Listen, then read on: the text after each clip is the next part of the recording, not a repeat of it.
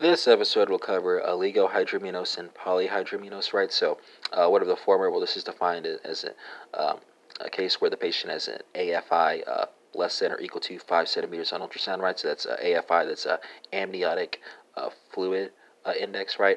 Uh, it's caused by a fetal uh, urinary tract abnormalities.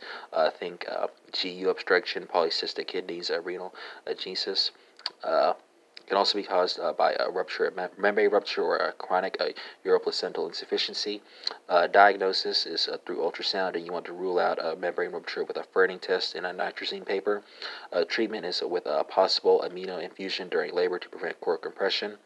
So that's a, a, a oligohydramnios. But a polyhydramnios, well, here you're going to have an amniotic fluid index that's greater than or equal to 25 on ultrasound. Uh, causes, uh, you see, you know, sometimes uh, it, th- this can result from a normal pregnancy, right? Um, uh, it can also be caused by uh, uh, uncontrolled maternal uh, DM, uh, multiple gestations, pulmonary abnormalities, fetal anomalies, etc. Here on diagnosis, you want to use an ultrasound to detect fetal abnormalities and have a glucose, te- glucose test for a DM. treatment is going to turn on the cause, right? And again, therapeutic amniocentesis can also be a treatment.